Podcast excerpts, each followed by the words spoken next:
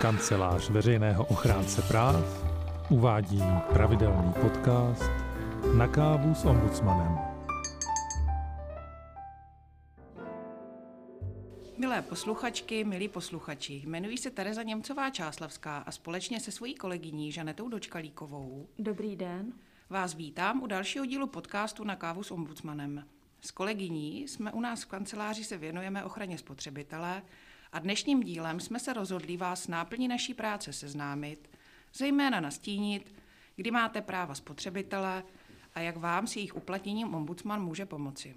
K natáčení tohoto podcastu jsme se rozhodli přistoupit k příležitosti Světového dne spotřebitelských práv, který připadal na nedávného 15. března.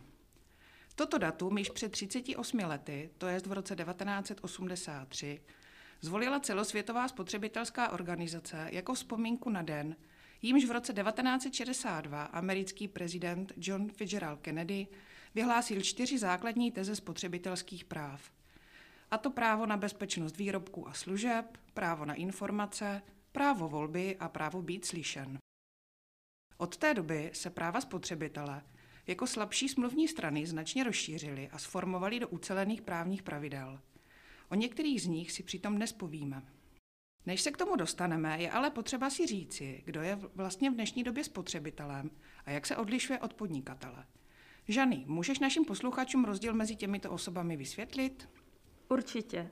Tedy, zkusme si to vysvětlit třeba na situaci, kdy si jdu koupit nové nebo ojeté auto, protože jej potřebuji k dojíždění do práce, na nákup, za rodinou, na výlety.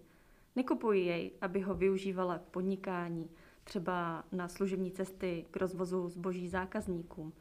Vyhledám si proto autosalon či autobazar, do kterého si půjdu nějaké auto vybrat a zakoupit.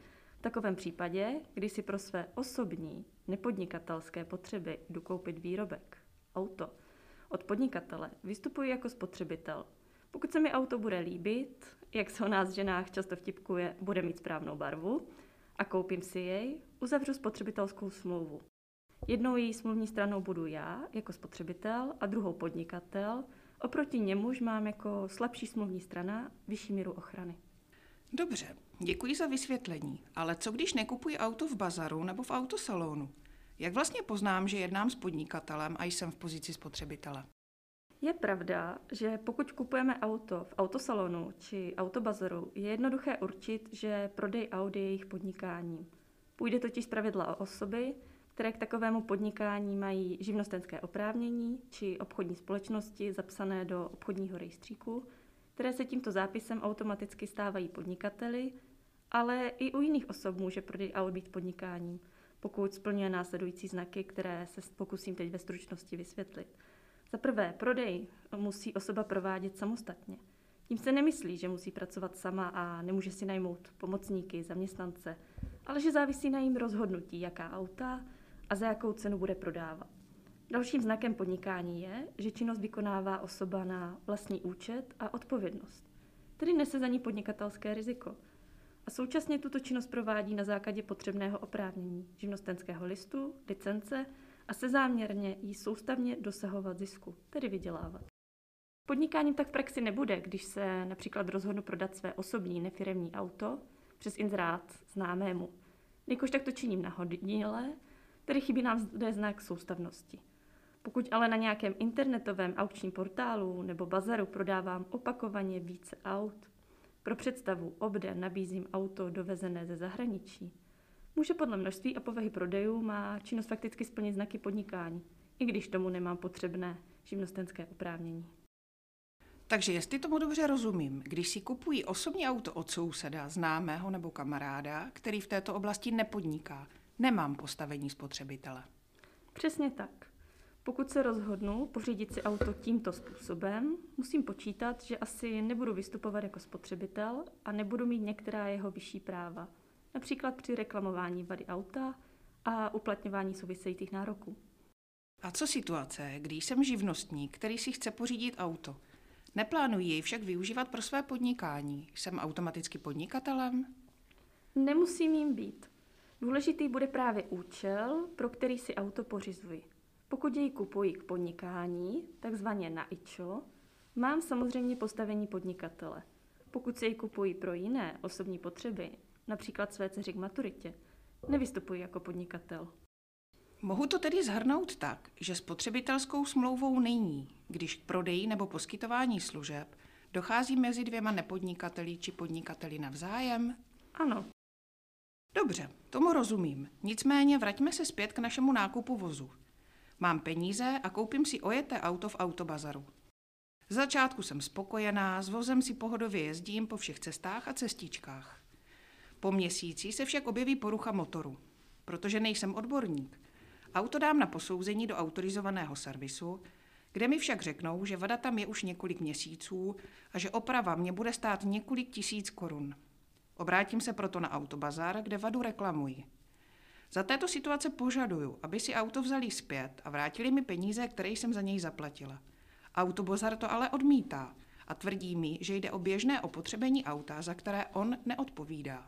Co teď? Na koho se posluchači mohou v takové situaci obrátit? Pomůže jim ombudsman? pokud si jako spotřebitel nejsem jistý, či potřebuji poradit, jaká má vůči prodávajícímu práva, zkusila bych nejprve kontaktovat některou spotřebitelskou poradnu. Těch máme v České republice hned několik a ze svých zkušeností vím, že se snaží spotřebitelům v jejich sporech efektivně a bezplatně právně pomoci. Případně obecné právní poradenství spotřebitelům poskytuje i Česká obchodní inspekce, která je současně subjektem mimosoudního řešení spotřebitelských sporů a může spotřebiteli na jeho návrh spor s podnikatelem pomoci urovnat. Oproti ním ombudsman taková oprávnění nemá. Nemůže jednání prodávajícího kontrolovat, či mu nařídit, jak se ke mně jako spotřebiteli má chovat. Pro ukázku třeba zavolat. Dobrý den, pane Jitřenko. Pan Urvinitka má pravdu, za vady odpovídáte a auto mu opravte. Ombudsman může řešit až postup správního úřadu, který jsem na jednání podnikatele upozornil, který jej prověřoval, či se snažil mu spor urovnat, eh, rozhodnout. Přesto pokud nám posluchači zašlete stížnost na jednání prodávajícího, snažíme se přinejmenším základní radou pomoci a doporučit, který úřad či instituce může pomoci.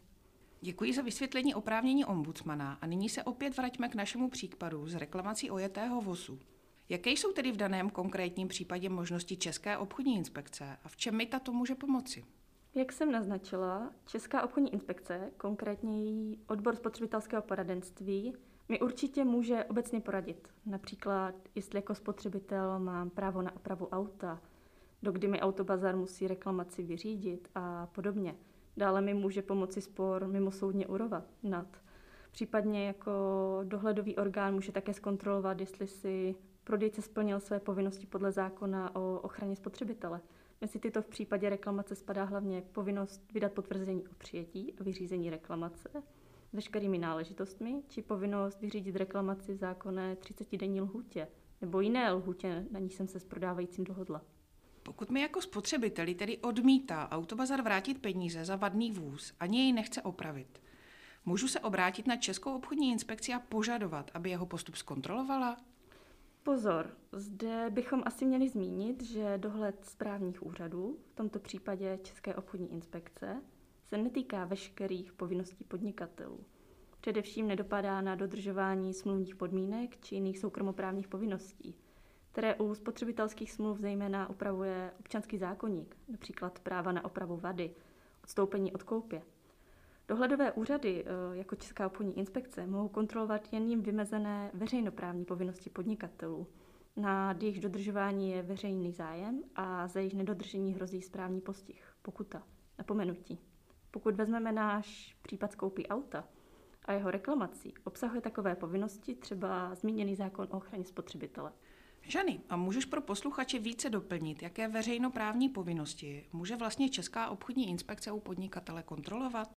Může jít o různé informační povinnosti, které jsou podstatné pro rozhodnutí o koupi.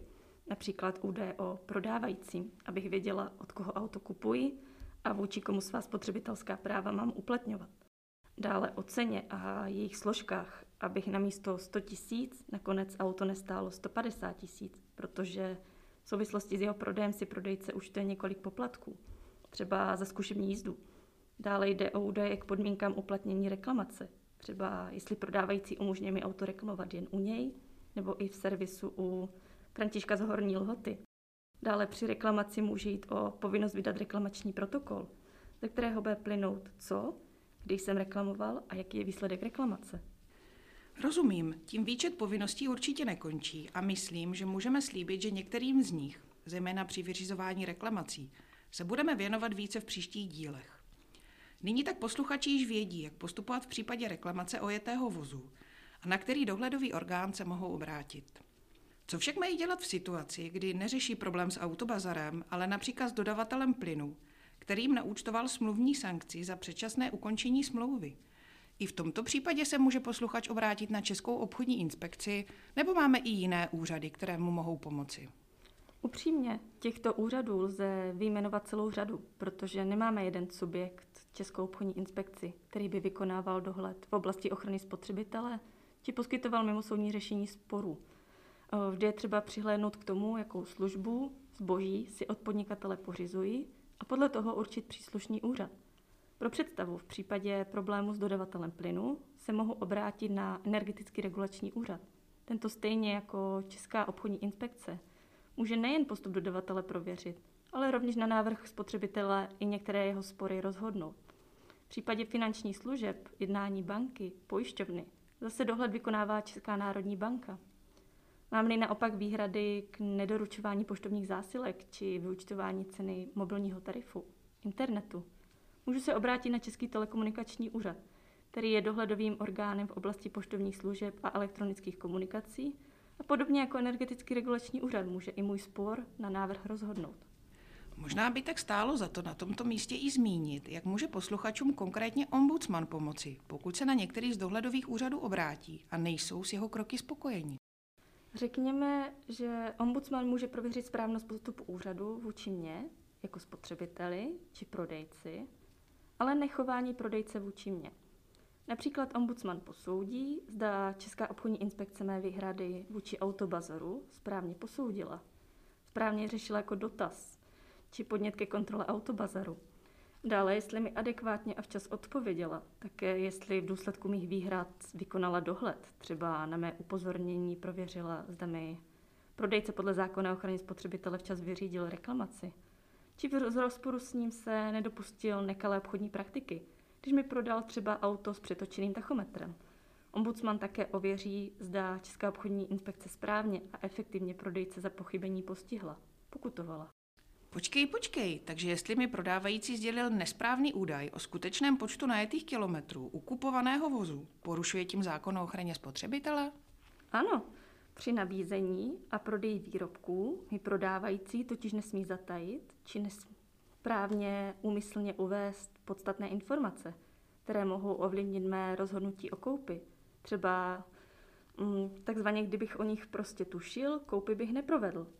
Údaj o skutečném počtu najetých kilometrů je u ojetého vozu určitě takovou podstatnou informací, protože vypovídá o míře opotřebení vybraného vozidla, tedy jeho podstatných vlastnostech. Pokud se prodávající tento údaj záměrně snaží snížit, chce ovlivnit mé rozhodnutí o koupi, protože za jinou cenu bych určitě koupila auto, které má na to 150 než 80 tisíc kilometrů. A takové nekalé obchodní praktiky proto zákon o ochraně spotřebitele zakazuje. Hovoříš o nekalých obchodních praktikách prodejce. Přiznám se, že když se řekne nekalá obchodní praktika, spíše si vybavím Phil Šmejdi a problémy související s pořádáním předváděcích akcí. Já dříve taky. Asi většina z nás před pár lety zaznamenala příběhy seniorů, kteří si koupili za horentní sumy deky či hrnce, protože byli oklamáni o jejich výjimečnosti. Nicméně nekalé obchodní praktiky mohou mít mnoho dalších podob, od už zmíněného opomíjení podstatných informací či jejich nepravdivých sdělení po agresivní praktiky, které fungují na fyzickém, psychickém nátlaku, obtěžování. Současně v zákoně o ochraně spotřebitele existuje takzvaná černá listina, která obsahuje příkladný seznam praktik, které jsou zakázány vždy.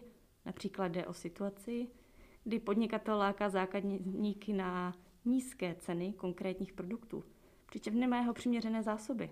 Pro představu v televizní reklamě nabízí za nízké ceny jeden úžasný model auta, ačkoliv jej má jen v pár kusech, dvou, třech. Dále mezi ně patří situace, kdy prodejce nepravdivě tvrdí, že výrobek, služba vyléčí nemoc. Například jeho mastí mě bolest kolenou opustí a budu běhat jako laň. Nyní bych ale řekla, že nejčastěji se s nekalými praktikami setkáváme při zprostředkování či změně slov na dodávku energií. To je pravda. Myslím, že o jednání tzv. energošmejdů bychom si zase mohli popovídat příště. Žany, děkuji ti za dnešní povídání a vám posluchačům přeji vše dobré v dnešní nelehké době, hlavně hodně sil a zdraví. A budeme samozřejmě rádi, pokud nám nadále zachováte přízeň a ve volné chvilce si pustíte podcast na kávu s ombudsmanem. Tedy taky děkuji a snad brzy naslyšenou.